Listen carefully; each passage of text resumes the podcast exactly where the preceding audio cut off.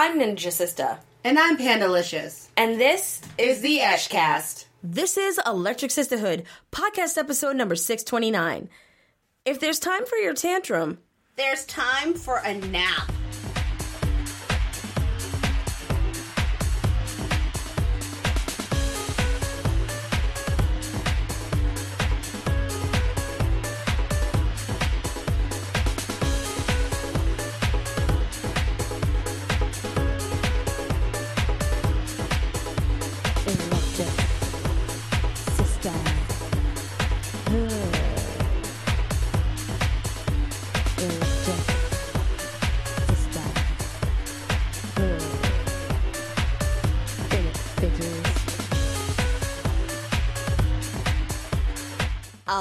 This is Electric Sisterhood, home of the original The fucking original. Girl Gaming Tech Gadget and Anime Podcast. I am Ninja Sister. And I'm Pandalicious.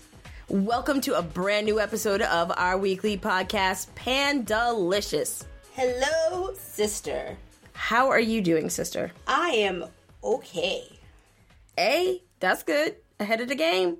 Yeah, yeah. Breathing. You woke up today, winning. Very true. Just saying. Though I wish time. I were still sleeping. Yo, naps are like underrated as I adult. agree wholeheartedly. Okay, people do not value naps the way they should. Uh, Yes. Okay, nap time It's and weird. wine. It is so weird because you know, sorry, we're on Tangent Street already, out of the street. This is what people should expect when we get together. This is what we do. there was there was a I think it was like a Vine or like it, a, a YouTube video with like this little brother, like who's probably like no older than like six or seven, and like his sister who's probably like four or five, and like she is upset. Like very upset, like having a tantrum, and the brother turns to her because they're at a kitchen table, and he's just like, "Did you have your nap today?" And she's like, "No, no, I didn't." And then he looks back at the camera to the mom, and he's like, "She needs a nap. like you need one." Yup. And I'm just sitting there because, like, you know, when you're a kid, like, you don't want a nap because you think. There, I think the fear of FOMO was a thing before we realized what it was. Yep. Because I think for kids, like, no, I don't want a nap because I'm not tired and I don't want to miss like a unicorn or Right. like for such a reason we thought the There's time I could be playing right now. right? But like in my mind, something awesome was gonna happen the minute I went to sleep, and I would miss out on it, which is why I didn't want to sleep. Mm-hmm. But now, like, I come home, I set myself up for the next day, and like my husband comes home at like eight thirty, and I'm like, man, we got thirty minutes of quality time because nine o'clock is bedtime, baby. Like I look forward to like my day doesn't start until I go to bed.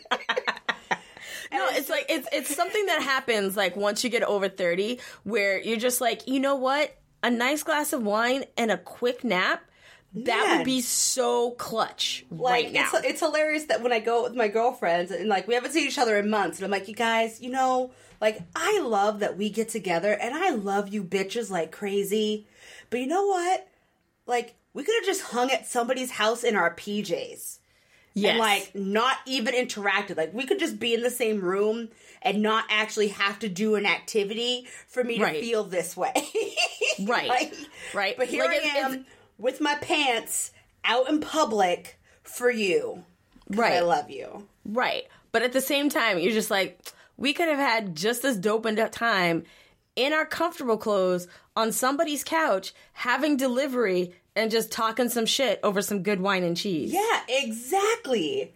Exactly. I mean, Like it's it's it's a level that you attain. Like for me, like that's a good night, or that same situation, and like some Mario Kart or Mario Party, or Right. you know, playing some fighting games. Like again, that's life. Like I don't need to be in a club. Like like the mental I to- anguish for me, like going to parties now. Like case in point, a friend of mine who I won't I won't divulge their name here, but Right. he he turned forty three a couple Mm-hmm. of months ago. Don't look forty three, but you know minorities minorities don't age the same way Mm. other people do.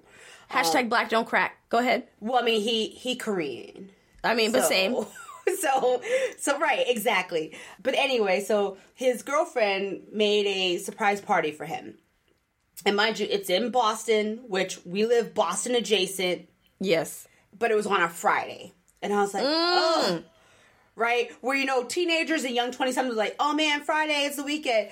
Yes. Working the college people- kids are coming out in droves. But on Friday, adults who work that nine to five are like, bitch, I can't wait to go home, put on my PJs, binge watch my shows. Like it's it's it's my decompressed It's about to be day. next Netflix and chill for real time. Exactly. So like where everyone else, where young people rev up, like this is our time to rev down.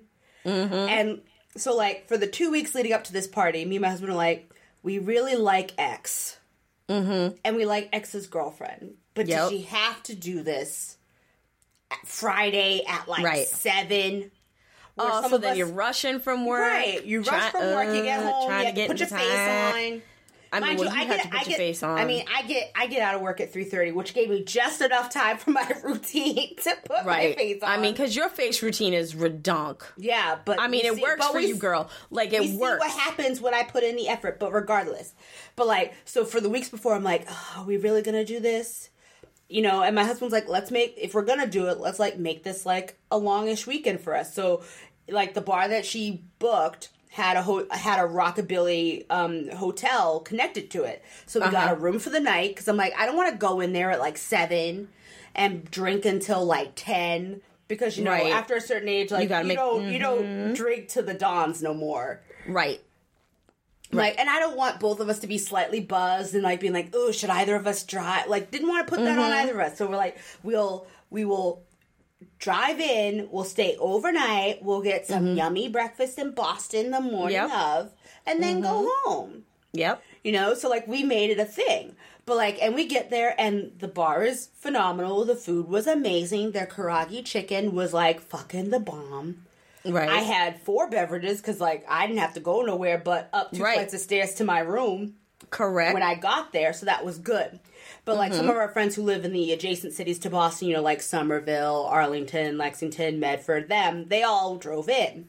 So like, and you could tell the people who like to be out in Boston and those who are like obviously coming to show support and love for their friends because you know the people who Mm-hmm. don't do this type of thing like they are on Yep. the corners of the room they're eyeing the food and the drinks and like they have a certain idea of time frame that they're going to be at this event yeah and I do this too. So in my mind, I was like, all right, babe. I'm like, we do food, we do nosh, we do socialize. If there's some music, I'm gonna get a little little dancey on. I'm like, the minute that mofo cuts his fucking cake, I'm done, and we can go. But I feel like that's every couple's plan once you get to be of a certain age when you do, you know, You're parties. like, Because again, if, if it's a you're kids like, party, it's presents, not Right. necessarily cake. But for adults, it's like it's cake or Yep. like the big speech. Mm-hmm. Mm-hmm. And like, and then you gauge from there. And there was Right. this beautiful. She, the girlfriend, got him this beautiful Scott Pilgrim inspired birthday cake, three tiers. Nice. It was it was classy. So I'm like, I can't wait for him to cut into that cake. And like, like I was ready. And it's not like I'm in like super high heels and I'm uncomfortable, but like Right. I'm just like I just want your to, week is done. You're ready to relax. And Right, no, it's exactly. legit. It's legit. Well, don't like- you know at this flipping party, like he didn't cut the cake till like midnight thirty. Now, bitch, I I lasted. That's till, way past your bedtime. till I lasted till eleven because I'm like X, I was about to say. X X deserves that at least, but I Right. can't rally past that. Mm-hmm. And I'm sitting with my my core group because we all know X, and they're just like, "Are you guys waiting for the cake too?" It's like, yeah. Like I don't want to be like I'm Reds to leave, but I'm Reds to leave. No, it's it's it's for real. You know, like for me, like my relaxation time is gaming. So I'm a I'm gonna pull us out of this tangent here and back to Yeah, to our yeah, yeah, normal resumed Yeah. conversation. But like gaming for me is like my relaxed place. It's how I wind down and and I kind of escape my normal humdrum. I would say nine to five, but mine's never nine to five. It's usually nine to nine. Twelve hours, Week. baby. but it's my, you know, how I escape, wind down, let my brain do something different, let my body do something different, experience something that is a little, you know, different than what I have been doing all day long that, you know, typically is very creative, has a lot of story and allows me to do, you know, some sometimes play with my friends. You know, it's part of the reason why I was so addicted to Destiny for such a long time. Wasn't necessarily because the game itself was great, because the game itself really wasn't great. It was, you know, an okay multiplayer shooter, but it wasn't a great one. It wasn't, you know, a genre defining shooting game. But for me, the reason why Destiny was great and why I played it so voraciously for so long was because I got to play with my friends that I didn't get to see regularly during the week. You know, I work in town, I work in Boston. And again, because my days are, you know, all over the place, whether they're nine to fives or nine to nines or sometimes, you know, 11 to to 12s like it happens. And so because i don't have a set schedule it's very difficult for me to have me time at the end of my day because many times my end of day when i'm just starting my commute home is when many of my friends have already been home and they're you know wrapping up for the night. Like many times you're going to bed sis when i'm just leaving work you know? So it's difficult for us to arrange playtime. And and for me because so many people in the clan that I ended up joining in Destiny were on the West Coast, they were just getting to their end of day and and ready to play. So it was very rare that I was by myself playing the game. And because, you know, so many spaces are toxic, I don't get to do a lot of online gameplay. And so when I can do it and I can do it in a safe way with people that I really like, you know, it allowed me to build some new friendships, some new relationships. And that's why I kept going back to the game. Wasn't necessarily because, you know, I was really interested in a raid or, or a particular armor set. It was because I was interested in running around with my friend Roxas and, you know, some of my, my other clan members because I, I really enjoyed them. And I like stumbled on coming up with some of their other gamer tags because I know them all by name now. They became friends. Like we started sharing, you know, in real lives. We're all friends on Facebook. And, you know, still to this day, even though we're not playing Destiny together, like we check in with each other to see how things are going. Some of them that are local, I've gone out and had beers with after work because they work in, you know, Boston adjacent places. So we have meetups during the summer. And, and it was the relationship piece that, that made me love the game and keep going back and keep going back, not necessarily the gameplay. And and that's one of the things that I really enjoy building when when playing games is, you know, being able to share this love and passion for a particular character or franchise or story or, you know, armor set or you know, just franchise as a whole with other people that that enjoy it just the same as I do, that, you know, have invested as much in it and are as passionate about it as I am, but maybe from different areas. And so we can learn each other's things that we enjoy in different ways. And, and that's why I, love gaming because it's an escape to do that. You know, when you look at the fandoms and how cosplay has grown, you know, really over the last four years as, as a big explosive thing, right? You know, Five years ago, cosplay was a thing that, you know, a small segment of the community was doing across sci fi and across gaming. And now, one of the biggest draws to PAX East, which, you know, is happening at the end of this week by the time you guys hear this podcast episode, you know, I would say that probably 50% of the people that are going to PAX East are cosplayers going to show off their their creations. You know, I belong to a couple of different groups on Facebook um, around PAX East, and and one of them, which was really supposed to be a, a resource share of like parties that people knew about and meetups that they knew about, has completely turned into people just talking about this being their first PAX that they've coming to or their first East that they're going to, and sharing where they are in the stage of building their cosplays for the week. And it's been really cool to be part of that community and and see you know all the great different creations that people are making or had commissioned. You know i have a lot of respect for people that that cosplay whether they buy their costume or they make it themselves. I don't care. I just think that if you love a character enough that you want to play as them and bring them to life at a convention or at a show, more power to you. And, and I respect you for doing that and, and loving that character that much. But it's been really interesting to see, like, as people are posting, you know, photos of where they are in their process with their cosplay or, you know, checking in to see, like, is this a weapon that I can build or should I build something that's more styrofoamy based for this character or not? To see just how supportive everybody, and I mean 100% of the people in the group are And that's very different. You know, five years ago, you'd have people be like, oh, that doesn't really look like that. Or, you know, I don't know why you think that you should be that character. Maybe you should be somebody else for, you know, different reasons, whether you weren't the right skin tone or you weren't the right build or things like that. But I'm not seeing any of that in any of the conversations that I'm seeing. It's all like, that's a really great character. I, I didn't know that they were from this game and not just from like this this manga or like this meme. I think it's really cool that you're doing that. Have you thought about maybe like doing this with your wig? Because that might be able to get your hair to stick better in the way that you want so it's more realistic to the character. Like everything is constructive and also super supportive across body types, across race, and it, especially in the the era that we're in right now, it is just so refreshing to see that this thing that for me specifically about 4 years ago was pretty toxic. That's going less and less. You know, cosplay is, I think, becoming more mainstream. Uh, and I think that we have a couple of, of different shows to look at and think because of that. I think San Diego Comic Con really is kind of the frontline leader in that. When you look at, you know, the coverage that it's gotten in the media over the last couple of years, you know, the group that protest, uh, protested against the Westboro Baptist Church um, when they came to San Diego Comic Con and, and, you know seeing that in a positive light of you know protecting communities versus these negative things and vile things that are kind of pervasive and just not understanding of what's really happening. I think that it's it speaks a lot to then it grew out of that right? Mm-hmm. You know like like four years ago if someone said that they were brony there were a lot of people that gave them a lot of dirty lurks. And now that's not even like a thing anymore. And i think that that's a really good place to be. I think it shows a lot of maturity in the space. And you know there are more and more people calling out organizations or individuals who are bringing negativity and still bringing that kind of gatekeeper mentality to this fandom and, and I I'm just I'm excited, you know, and I'm excited to you know see at PAX East some of the cosplays, especially from the people in in one of these groups that I'm in. You know, I've been sharing as much positivity and love and light as I can in the group. I am not cosplaying at PAX East this year simply because I'm just going to be there for a short amount of time.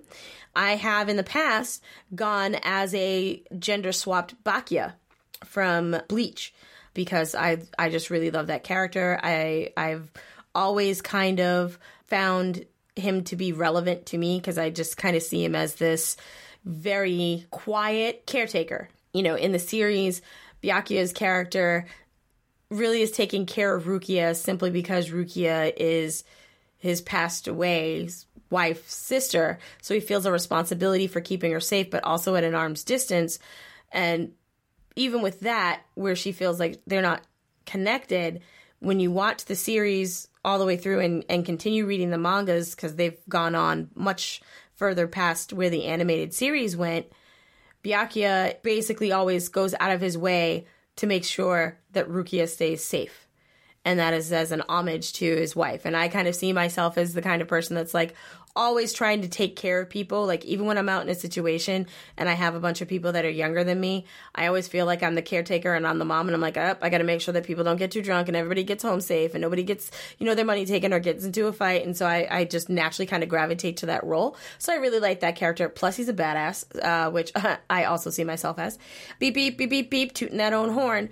But I went to a, a very small event and I had people who, you know, claimed to be fans of the space that when I walked in in my costume and it was full costume, I had the, you know, the, the three plate wave and the tatami shoes and the whole kit. And I, I had this guy come up and say, Hey, I love Bleach. What character are you? Cause you kind of look like Byakuya. And I was like, yeah, that, that's what I'm doing. I'm like, just, you know, slightly gender flop because huh, I'm a girl and I have boobs and I can't really hide them. Like it would take a lot. I mean, a lot. A lot of binding. Yeah. so much binding, so much binding to get these down. So I was just like, I'm not going to do that. And he was like, wow, I think that that's really brave. But, you know, don't you think like you could have played like this character or this character or this character instead? Or like even so Yoruichi, because, you know, she's dark skinned. And I just kind of looked at him and I was like, wow, I shouldn't have to only cosplay as dark skin toned characters to be accepted. I like this character. And so I wanted to rep this character. And it really kind of took me aback. And it was the last time that I cosplayed out, to be honest. because I really kind of felt personally attacked. Like I didn't match up and I didn't matter in my fandom. Like it was less than somehow because I wasn't exactly 100% a fit to the character that I chose to cosplay. And and so it really kind of pulled me out of that cuz like for a while I was, you know, going to be working with a friend of mine because I had talked about commissioning a costume because I was going to do a storm. And then I was also going to do a Klingon. And I just I backed out of all of that uh, after that experience. And so you know it's it's one of those things that like I I've always told myself like when the space got better like I would get back into it because I really I I admire the cosplay community. I think it's so cool to create and mimic a character that you love because you love that character for some reason. Either it's a characteristic or the story that they they have gone through has meant something to you on an emotional level. And so it's a great way to pay you know homage and tribute to to that character or that series. And you know the many times these characters are you know parts of our our lives. And that's why we want to you know bring them with us out into the public into these these places. And it's just really cool to see that that that mentality seems to have almost all but gone away with the exception of a few pockets. So i'm excited to to see what everybody brings to pax east. Now with that being said let's talk about some game stuff Okay. because I promised last week that I was going to talk about Devil May Cry 5 and I was going to talk about The Division. And We then went- The Sims happened. Eh, but then the Sims 4 conversation happened, and I only got to talk about Devil May Cry a little bit, and I promised that this week I would talk about The Division 2, so that's what I want to do. So and here's here's your soapbox. Here yeah, yeah, thanks. Thanks, thanks so much Here's- for getting that out here- for me. I really appreciate it. Here's the microphone. Here's some water, and here's a uh, dabbing tissue if you need to dab. Oh, thank you. You know what? Teamwork makes the dream work. Dab. dab. So, and then a dab. If you're not familiar, The Division is a Ubisoft franchise. The Division 2, obviously the second outing for the franchise. It's available on Xbox and PlayStation, and it's also on Steam. I think what's really cool is that Ubisoft made it available in Games Pass day one on the Xbox. So if you've never played the Division franchise before, but you're a Game Pass holder, you can basically try it at no risk, which I think is always a great way to try a game to find out whether or not it is your jam and it's something that you want to spend time in or not. But the Division is at its core a shooter game. It is a third person adventure because you're going through multiple levels and you have objectives.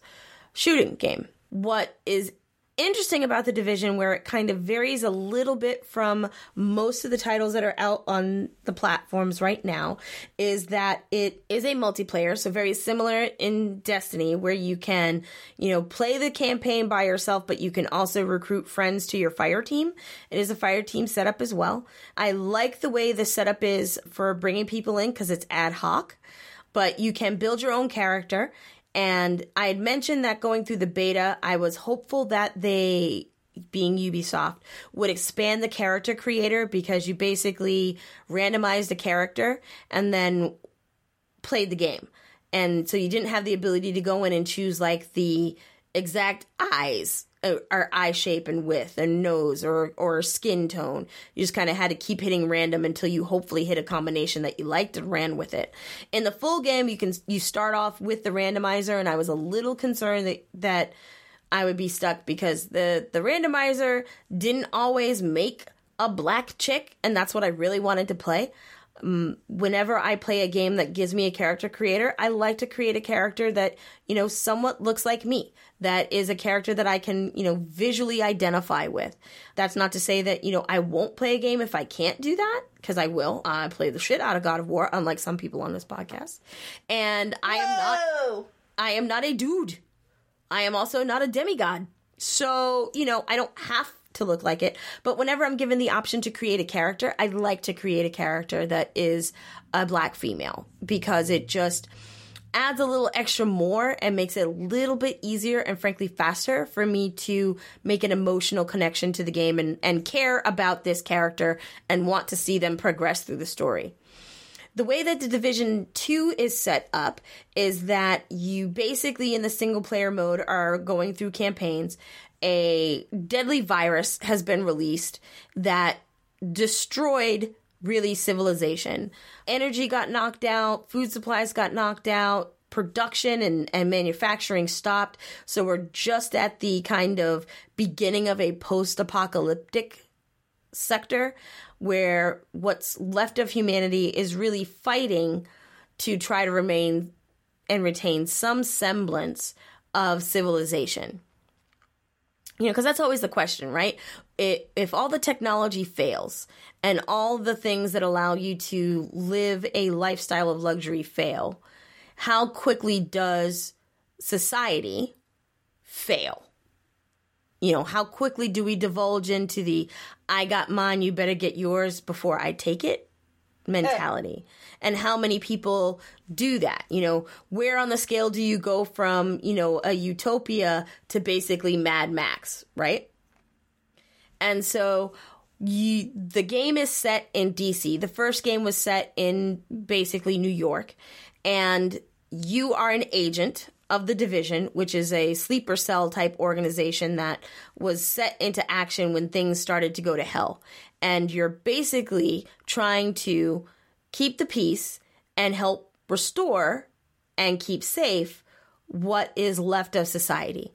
In the game, you basically have areas of the map that you can go at. Everything is kind of, when you look at the map, uh, number locked. So you can traverse in areas safely where your rank fits. So, like the first area that you go into once you complete the tutorial level, which teaches you how to shoot, how to get into cover, how to move from cover to cover, because it is cover based shooting. Uh, if you want to stay alive, you don't want to Leroy Jenkins this shit. But things are region locked. So, like, the first area is rated for agents leveled one through nine. And as you level up, the numbers in the areas also pick up. So, like, once I got to level three, that same area that was previously rated level one to nine was now ranged from level two to 10. So, there's always, you know, at least a level above you so that there's always a challenge, but it's not multiple levels. So, it's not like a level one can accidentally walk into a area that's rated 15 to 30 and just be blown away in one shot, which I really like because it allows me to know safely that, okay, I'm going to be challenged in the level, but it's not going to be an insurmountable challenge. Like, I don't have to crazily grind in order to be able to progress through the area, which is great. Yeah. There are elements all throughout the level that you have to find. Your base of operations is actually the White House. You start with a quartermaster, and your quartermaster is basically where you go to get additional tech skills. So you have these things that are called SHD skills, which are your supplemental weapons. So you start off with just a pistol. Obviously, there are other weapons that you can find through the level. Everything is scavengeable. The sandbox this time is bigger than it was in the Division 1. Um, so you really kind of were forced to go fairly linear in the division 1 in the division 2 when you drop into the city there are side streets you have a guideline for any waypoint that you set that will actually show you what streets you need to walk down to get to your point. It hovers over your HUD, just a simple hairline orange line so that way you can always keep oriented. But you can go down any side street you want, and there's usually bags and boxes and some side em- enemies that you can take out to be basically grinding XP, finding new weapons. As you find new weapons, you can either break them down for their parts, which you can use for crafting. Crafting, you can craft food for yourself, extra armor for yourself, modifications for your weapons, so you can add different grips that will help your recoil or help your uh, loading time. You can, you know, add on additional mags. So there's a very, very deep weapons tree to follow. There are skills for your agent so you can up your vitality, how many ammo packs that you can carry, how many armor packs that you can carry. Armor is basically your health, so the more armor you have, the higher your shields are before you start taking critical damage to your agent. And there are all different kinds of things that you can find around the levels to scavenge to find that. Uh, To craft those things, you can also purchase them. But your base of operations is very minimal because you only have a quartermaster. And there are six other six to seven additional resources that if you can venture out into the world find them do basically quest missions for them that get them to align to your side, you can bring back to your base and then have your base be able to handle more people that are infirmed or hurt, to bring in better, higher level weapons for purchase, perks, uh, and things like that. So there's multiple reasons to go out in the world and scavenge and to level but you can also just try to critical path it and through performing you know the majority of the missions you can get yourself to a high enough level that you can compete in endgame. So i like that you get the the kind of uh, variety of how do you want to play this game? Do you want to be the completionist and go up every single side alley take out you know all of the kind of hyena type factions to get an area completely under control of your group run all of the perk based alliance missions to bring all those resources back to your camp so that your camp is really truly a, a strong base of operations where you can loot up, gear out, all that kind of stuff? Or do you want to just critical path it? It really allows you to play the game in a way that feels natural to you. I also like the way that you can actually call into support. So in campaign, you can play the entirety of the campaign story either as single player or in multiplayer co op um, not couch coop, so I can actually play online and bring people into my game. And what I like is that as you're progressing in these missions, at any given time, if a level feels like, wait, there's just too many enemies or you're overwhelmed, you can basically send up a beacon and a voice will say, hey, agent is, is requesting backup. And you can see someone is asking for help, whether it's you or someone else. What I like is that the game actually rewards people for going and helping somebody else that's requested backup. So what happens is, let's say, like I was in the the first mission where I was trying to rescue uh, this young girl, so I could get this woman to align with my camp, because that would allow me to bring a resource back to my main base that would allow me to craft at my main base. And I was just getting completely bushwhacked in the final mission because the AI, while they had stronger side weapons than I did, like they had a flying drone that could fire machine gun rounds, and it was really great at isolating individuals. It didn't stay focused ever on the boss. It was all on me to actually take out the boss, and the boss had a submachine gun. So it was really difficult for me because I didn't have enough armor and enough places where I, I saw that I could hide to take them out. So I was just getting bushwhacked. And after about the third time, I was like, okay, I, I'm going to need some some actual critical thinking help and not just an AI to help me get through this mission. So I sent out a beacon and um, I'm going to say this guy because we never talked on mic and the gamer tag was kind of unisex. So I'm going to say this guy, but it absolutely could have been a girl. I don't know. Came into my game, like almost immediately answered my I need help beacon.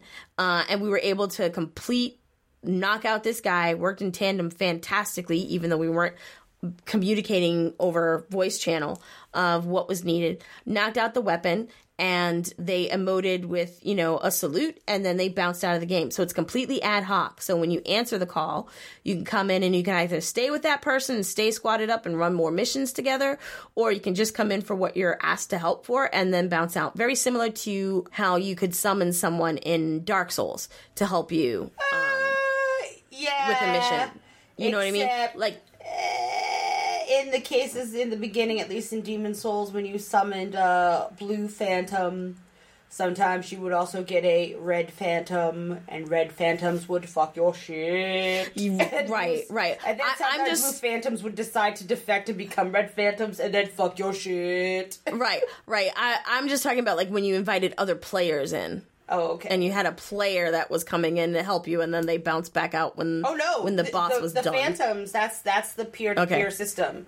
So like Yeah. you could go in and be like, "Yes, I will be helpful," and then in some cases you'd be like, mm, "Yeah, no, I won't be helpful," and uh, fuck you. Right. And it happened far more times than not.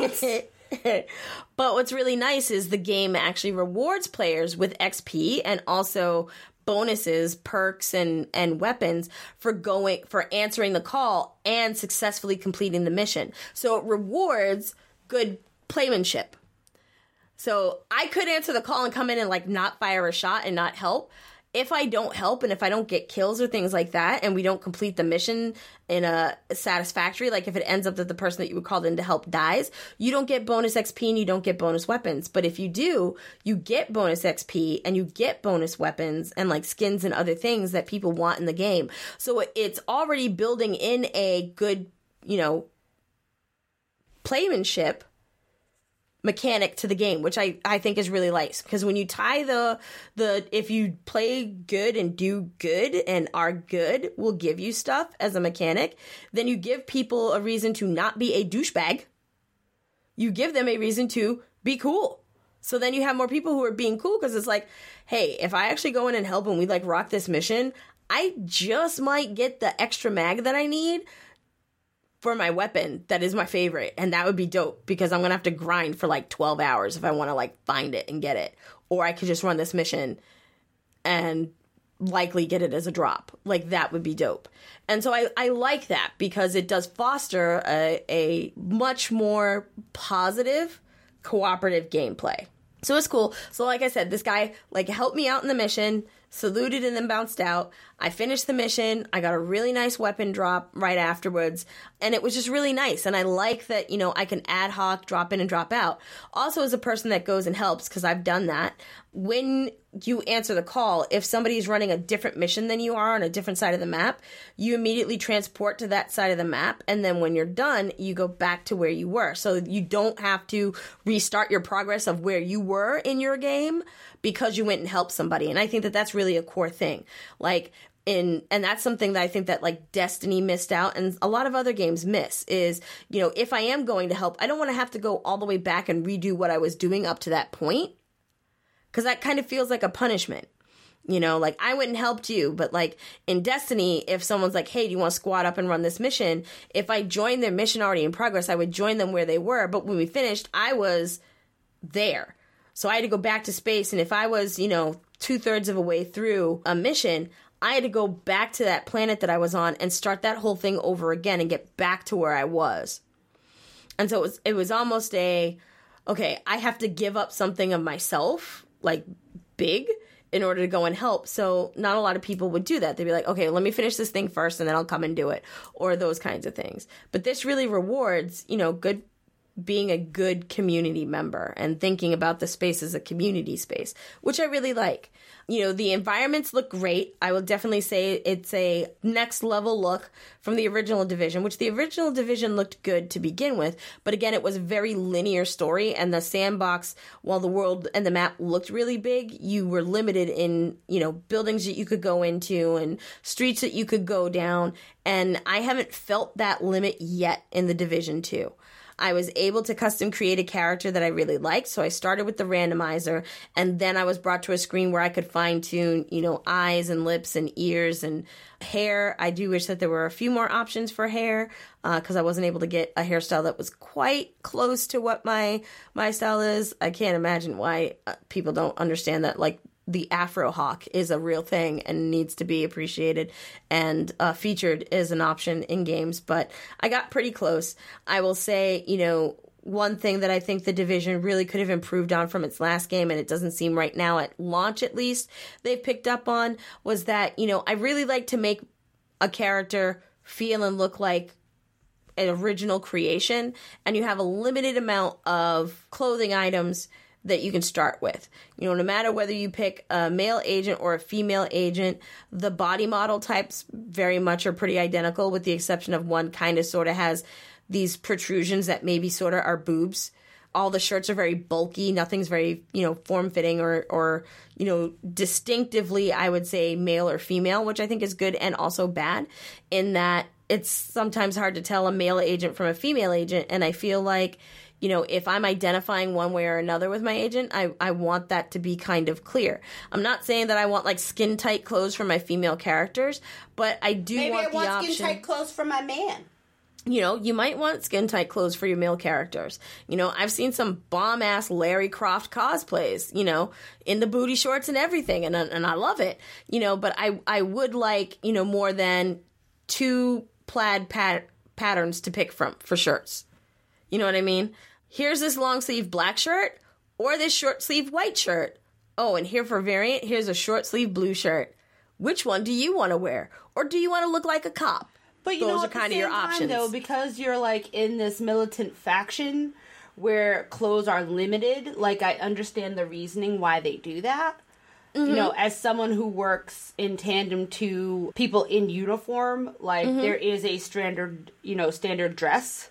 Yep. So- and and I'm with you on that to to to a point where I start going, guys, really is because there are articles of clothing you can find out in the world, so you can definitely grind and find like some alternative, you know, more skater type shirts and things like that. But there's also a store. So this is where microtransaction transactions come in, where you can go in and you can buy items for real world dollars. There's also Oh, loot caches that yeah. So so it it just it kind of felt like they took and created a bunch of items and then went, "Okay, we're going to put 75% of this behind the paywall and we're going to let you have access to 25% of it up front." And that's where I'm kind of like, eh, it's a nasty taste in my mouth. Like I don't mind grinding to find clothing items and things like that, but when when you put basically the stuff that allows my agent to stand out and feel unique and not just random generated body number 2 behind the paywall, that's where I start to have a little bit of a nasty taste in my mouth. Especially because the minimum buy-in on the paywall is like 6 bucks and that's for like the smallest amount of in-game credit that you can use in the store to purchase things. And at launch the in-game store just had outfits that are were basically emergency respondent folks because they're working on adding the additional stuff. And I'm just like, I just want to get to the point where I was with my previous agent because my previous agent in Division One was dope looking, and it was all from gear that I found. And I liked finding it, but I was able to make an agent that like didn't look like anybody else's agent, and I and I liked that, you know. Like I had this cool neck tattoo, and I had some face paint and cool hair because I found some hair out in after a mission, and um, Wait, you just I- found some hair in a bag? yeah, it's it, yeah. Hey, tumbleweave exists, so I know, uh, like I I, don't. I don't, I don't knock them for that. Like the hairstyle was an, an item that you could find.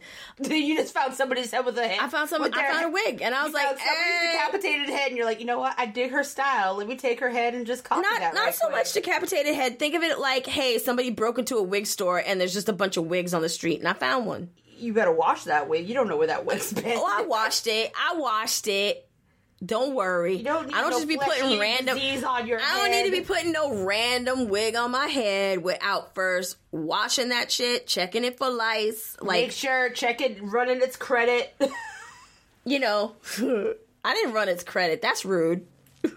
That's also profiling. If you run Yeah. that wig's credit, It's like you say you say you you say you're a hybrid human hair synthetic. That's not what this credit says. but the but the credit says you synthetic as shit. You synthetic AF.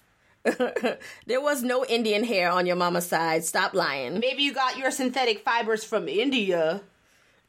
Dough. Still don't count though. Anyway, we all know that synthetic came from China. Stop tripping. But that's okay. It's fine. It's good hair. Whether you bought it, it's Indian hair or not. If it looks good on you, then rock that shit.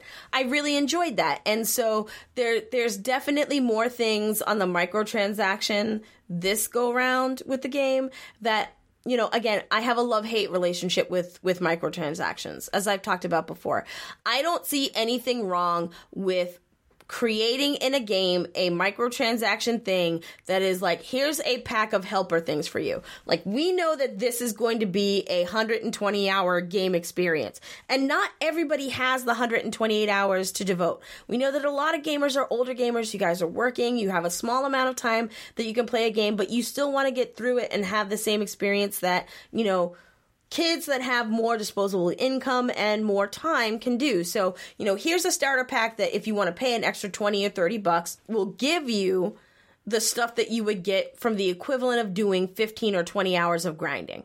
I don't have a problem with that.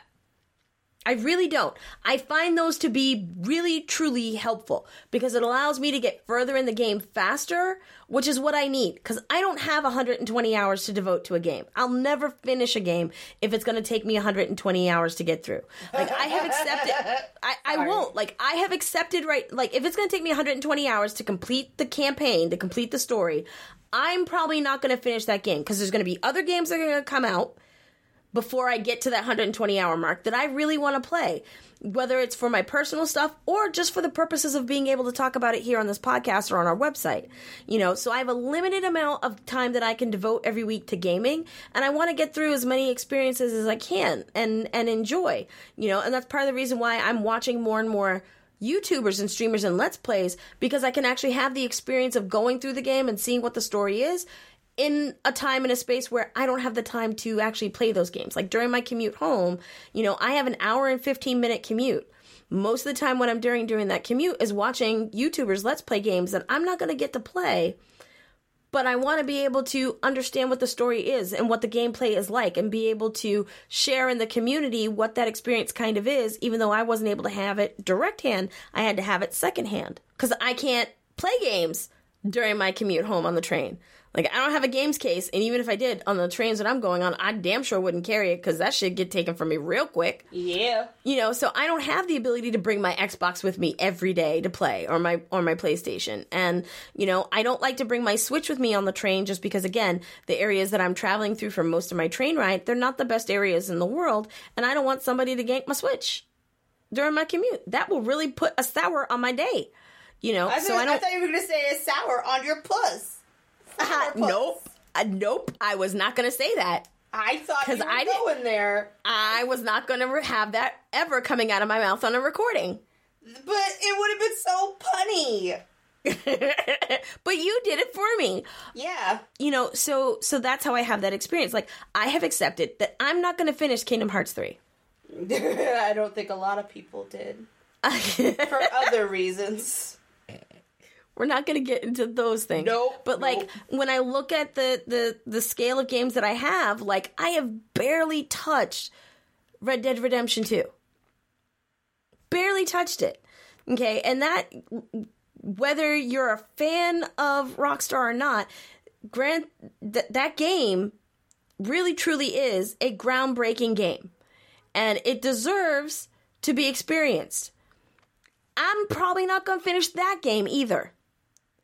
It's going to take everything I have to finish Devil May Cry 5 and to finish The Division. And even in The Division, I'm only going to be able to get through the story probably.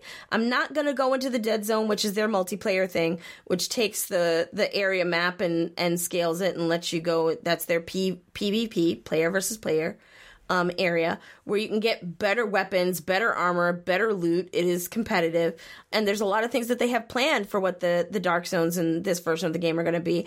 But I'm not going to end up there. Like it's going to take everything that I can to in the next month get through and complete Devil May Cry Five and the Division, and that's kind of what I I like have committed to completing. I still haven't completed the Crackdown Three story.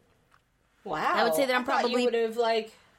And, and I love I I love Crackdown three, but I love Devil May Cry more. So I stopped playing Crackdown three so I could start playing Devil May Cry, and I only got a two day jump two days into Devil May Cry before Division two popped out. right. You know, like we were both hell of excited for Far Cry New Moon. Dawn. New Dawn. New Dawn. I haven't even bought that yet to start it, to play it. I mean, Sekiro came any- out. If you've ever played a Far Cry, just put two black women in it as the end tags, and then you got you you got New Dawn. I know, but I still want to play that because I want to support with my dollars the fact that there's a game out that the protagonists are persons of color. And not only that, they're female. I feel that it's important to prove using my dollars that that game can sell and that there is a piece of the community that wants it. Because if a game is not successful, a company goes, oh, it's because it's this that it wasn't successful. Because every other game we've put out that had a male lead did well. So if this doesn't do well, gamers don't really want that. We shouldn't do it. So I need to speak with my dollars and do that so that more games will come out with leads that are part of the LGBTQIA community, that are people of color, that are female. So I need to support that. And I want to support that. But I also want to be able to actually play the goddamn games that I buy. And there's just so many games. Like Sekiro came out, and I love the premise of Sekiro. now, I'll be honest. I let me be honest. I, want to buy it, but I'm like, I'm not. I'm not in my gluttonous punishment mood right now. Right. And and my thing is the only game that ever that I've played that I almost broke a controller playing was Ninja Gaiden Black because it was so punishing. Like there's no Leroy Jenkinsing that game. You have to learn to be patient, learn to dodge, learn to block and learn to counter or there are just bosses that you will not beat. Okay, you cannot brute force that game. And Sekiro follows in that, but just to the nth degree. Because From Software doesn't really do anything unless it's punishing. Yes, that's kind of their thing. Yeah, that's their thing. And you know what? I'm not a masochist. See, sometimes I is. Yeah, I'm not. You know, and so like I've been watching some people this week during my commutes home play the game and it absolutely looks gorgeous. I love the lore and the story. I think that From Software has done an absolutely beautiful job of creating the the world of Sekiro for sure. I mean, just every visual I've seen has been stunning. I I like the the setup and the story that's there. But I will never play that game because I don't have the time to be punished like that. I got too many other things to to play, you know, and and that's and they want to reward me, so nah. you know. And it's not that they want to reward me, but they also fit into kind of like my bucket. There's a lot of really cool indie games that are coming out. You know, there's more things coming to other places. Like Cuphead's coming to Switch. and you and you're talking now about things that make you want to rage quit. Cuphead, Well, I I, think here's my thing. a lot of people to pure unadulterated rage, Yes. self included. Yes. Okay, but think about it. Cuphead makes a lot of sense on the Switch. Yes, it does. And because the controller, frankly, is more simplified on the Switch, and the game has to be in a way that can be played using the Joy Cons, not relying on a pro controller, it means that the controller system has to be more simplified. So the game may still be very difficult, but the controller will be simplified. It might actually be a little bit easier to play on the Switch. think I, said might. are- I said might. I said might. I didn't say I was going to pick it up. I said it might. I, it won't. It won't, but you know, you can hold out hope. But it's really cool to see that those experiences are coming to other platforms as well. So, you know, for me, I'm just kind of looking at the space and going, okay, I have to be very realistic about how much time I have to get through a game. And that's why I find microtraction microtransaction wise, I should say, if you're creating a transaction that will give me better armor, give me better weapons, give me an XP boost so that I can level faster, I'm willing to pay for that because I don't have the 22 hours that the way that you built the game it's required to build to that but I still want to get to that cuz I still want to get to the end of the game. So I'm willing to pay an extra 20 bucks on top of what I paid for the game to get that. It's not right for everybody, but it is right for me. And I appreciate when games build that in because it feels like that's them going, okay, we acknowledge that there's a, a, a good chunk of grinding that you have to do in this game. And not everybody has the ability to do that. So you can actually pay to get to that point. It's not going to make your character better. It's not going to unlock like all these powerful weapons so that you can use a level 21 weapon when you're level 1. It's going to unlock a level 21 weapon that's going to already be in your inventory. And we're going to give you an XP boost so that you can get to level 21 in half the time. But you're still going to have to fight level 20 enemies and all the levels up until that point. It's not like it gets rid of them for you. It's not like a, you know, I pay $20 and I'm instantly a level 21. It doesn't work like that. And so I still have to do a bit of grinding, but I don't have to do the hours and hours and hours of grinding. I think that, that that's a place where microtransactions have value. If it's really truly a value add as opposed to this was in the game and we stripped it out and put it behind a paywall. That's different. And I, when I feel like you strip something out and put it behind the paywall instead of added on to what was already there, that's what leaves a nasty taste in my mouth. And that's when I start losing my credibility with a game or a franchise or a publisher. Because I feel like you're like, okay, here's a seven course meal. And now what we're going to do is we're going to show you the seven course meal. And then when you get to the restaurant, what we're actually going to do is say, okay, so for that price that we showed you, that we're advertising the seven course meal, what you actually get are these two courses. But for an additional $19.99, we'll throw on these two courses over here, and you can get those delivered right when you get your appetizer. And for an additional $20 on top of that, we'll throw in these other two courses, giving you the full seven course meal.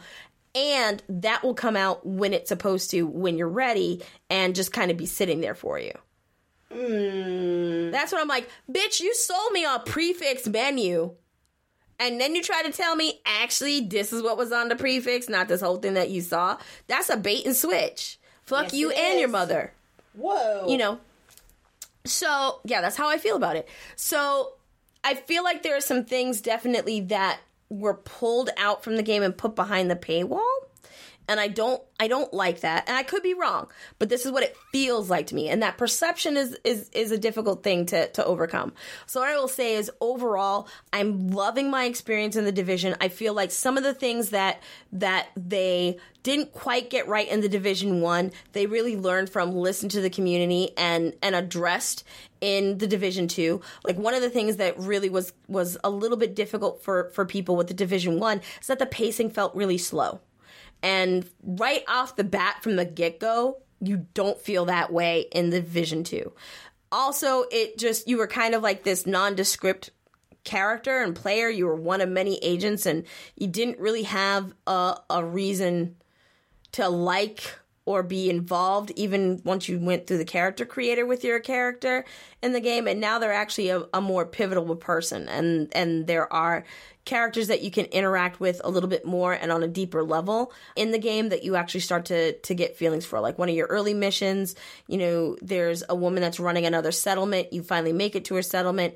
And you can see that you know she's got a prosthetic leg, so she's lost her leg. She has some some really deep scarring on her face because she's been battling trying to keep the settlement safe and the people in her settlement. But a pack of the roving gang in the area that's overrun the area has kidnapped her daughter and is basically holding her to blackmail the woman running this this settlement into giving it up and giving up the resources and the people and everything that they have and she's torn because she wants her daughter back, but she also doesn't want to turn her back on these people that have looked at her as a leader and a protector for so long. And you actually feel for her because you can see the emotion of, you know, wanting her daughter back. And then you run the mission to go and extract her kid. And you successfully are able to do it and bring her back. And that gets you more loyalty with her. And so, you know, it's it's not just a search and find retrieve right.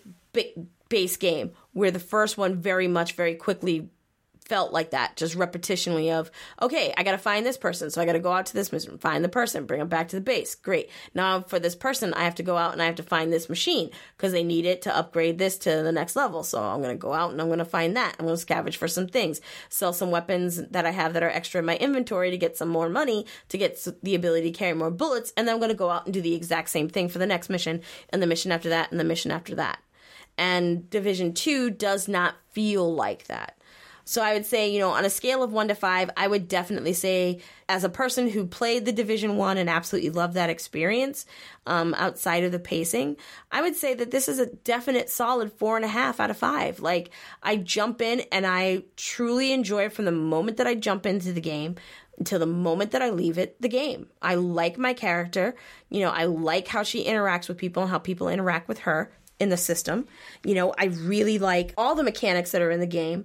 I think that, you know, there needs to be more diversity, but the game is relatively new out. I'm sure that they're going to add, you know, more into the store as far as apparel and perks and buffs that you can buy, that there's going to be more expansion of the game, and they've already talked a little bit about that and what their plan is for year one for the franchise. And I like hearing that, you know, there's a plan for this game to have more life than just the initial campaign and the initial multiplayer. That that makes me feel like I'm investing in a world and a franchise and not just a single outing game. And I really like that. So if you enjoy cover based shooters, if you enjoy multiplayer shooters and ones that are set in a more realistic setting and not necessarily a fantasy setting, then the Division 2 is definitely a game worth checking out, especially especially if you're on an Xbox and you have Game Pass because it's a game that's including in Game Pass. So there's no risk. You're not putting out any additional money than you already have for your subscription to try the game. I will say be prepared for a hefty download because the game clocks in at like just over 90 gigs. Ooh. So it's a, it's beefy. Ooh. But part of that is Thick, because hello. yeah, yeah, she thick. Okay, but she thick because she beautiful. You know, if you have an Xbox One X and a 4K TV, I only got one of those things. it is a 4K ready game. So that's part of the reason why she beefy. Cause the girl doesn't, you know, beat her face to the gods. Right, got it. and it is like I found I found myself at one point I finished the mission because you do have cycles of day, so you go from sun up to sundown. So you know missions aren't restricted by time of day. So if you fuck around too much, you're starting to run a mission at night, which will change your visibility. I messed that up one time. I went to the bathroom and then I went and I made a sandwich and I came back and I'm like, oh shit, it's nighttime. It's gonna be a little bit difficult to now see this area. So I had to just kind of sit my little agent off in a corner and wait for the sun to come up and try the mission again because it was much easier to do in the light because I could actually see all the areas because I got stuck in a corner and I didn't realize it was a corner because it was too dark. You do have the ability to control contrast and, and darkness, but of course, like most games, they have a just set this until you can barely see the symbol. And I'm like, bitch, I'm 40. We gonna set this past so that I can definitely see the symbol as if it were tattooed upon myself, so I could see all these enemies because I can't be fucking around with enemies sitting in a corner because I didn't see them because the contrast wasn't high enough. Cause that's the experience you want me to have and be surprised by the guy in the corner. I don't want to be surprised. I ain't got time. It's not my birthday. Yeah, it's not my birthday, and it's not his birthday because he's about to catch all these bullets. But I'm I really enjoy the gameplay, and I think that you know it's definitely worth checking out. If you've got Game Pass and you got room to install it, do it. Worst case scenario, play it for 20 minutes. Decide you don't like it, wipe it out. You're not out any additional money, and you can keep rolling on. If you're not on the Xbox and you don't have Game Pass, Again, if you like the types of shooters that I just referenced, cover based shooters or multiplayer online shooters with a decent story and a very deep skill tree build up, then you might want to give the division a try. You know, I personally crazily enjoy it. Again, I would say that it's a 4 out of 5. And it's just the the paywall stuff and the loot crates, the loot boxes, they put me off a little bit, but that's just loot boxes and paywall in general for any game. Like I'm always going to ding a game a half point when it's got loot boxes in it because I just I don't like the give us real money and then hope to random number Jesus generator that you're going to get something that you can actually use or you wanted or not get ton of the same thing and you've put this this money out. Like i didn't like blind pack card collecting in real life in game systems so that's why i've never gotten real deep into like pokemon or yu-gi-oh! or any of those things or even magic the gathering. I just don't enjoy that as a mechanic of a game. I know that a lot of people do. I don't. And so i'm always going to ding a system a little bit when that's a part of their mechanic you know? And so like in all honesty, if the loot box thing and paywall thing were in the game, it'd be a five out of five for me. No joke. Okay. Because it's just a solid shooter. You know, you have weapons that have high recoil. So guess what? Your character, when you're aiming down your sights, when you fire, that bitch has high recall recoil. So it goes flying and you have to compensate for that because multiple AI will attack you at the same time. So it's not like every 15 guys come in the room and they all take their chance shooting at you. No, they attack you like a gang of people should. And so people try to flank you. They, they will come around. You will have, you know, people that are just melee guys. So they'll keep strafing at you as you're firing bullets at them like they're hopped up on drugs you know, and that adds to the kind of anxiety of the situation and and and makes you, you know, flail a little bit. And and you've got to keep, you know, tabs on, you know, what your weapon is doing because you can run out of bullets. And there's nothing worse than trying to go up against a boss and realizing you have no ammo in your primary and or secondary weapon. So now the only thing that you have that has infinite bullets is your pistol. Huh. And it doesn't do a lot of damage at the beginning of the game. So I really enjoy the experience and and I recommend it. I I I highly recommend it. So be sure that you check out The Division 2. It is available like I said for Xbox, for PlayStation. It is also on Steam so you can play it on PC. You can get it in the Uplay store, which is Ubisoft store, or the digital store of your platform choice or physically. You can get disc versions of it as well. There are as always with any game there's the standard flavored just the game and then there's the added value above and beyond gold version that comes with you know all the year one expansion things and collector's editions that come with you know maps and some soundtrack stuff and some other in-game reward goodies different outfits and weapons also if you have been doing things and you have a uplay profile the game is part of uplay so you know how ubisoft has their store where as you own other ubisoft games in your catalog that are tied to your account you get free in-game unlockables and then there's also for meeting and different achievements in the game you earn Uplay credits that you can use to actually buy different things so there are other outfits and some other weapons and some other surface level decorations for like your backpack and for your agent that you can get for achieving different things. I thought it was really interesting that, you know, you have an arm patch that you can wear that you can switch out on your agent. It doesn't affect anything perk wise or boost wise for your agent, but they created different patches based off of whether or not you visited their booth and logged into your Uplay account at like Gamescom or at PAX South or different uh, events around the country, which I thought was really cool because that's like a nice value out of like, hey, I was here and here's like this in-game thing that I can like show you that like I saw this game early, or if you played like the early alpha or the early beta, there are different things that you got for your backpack and for your arm, which are just like nice, you know, aesthetic touches.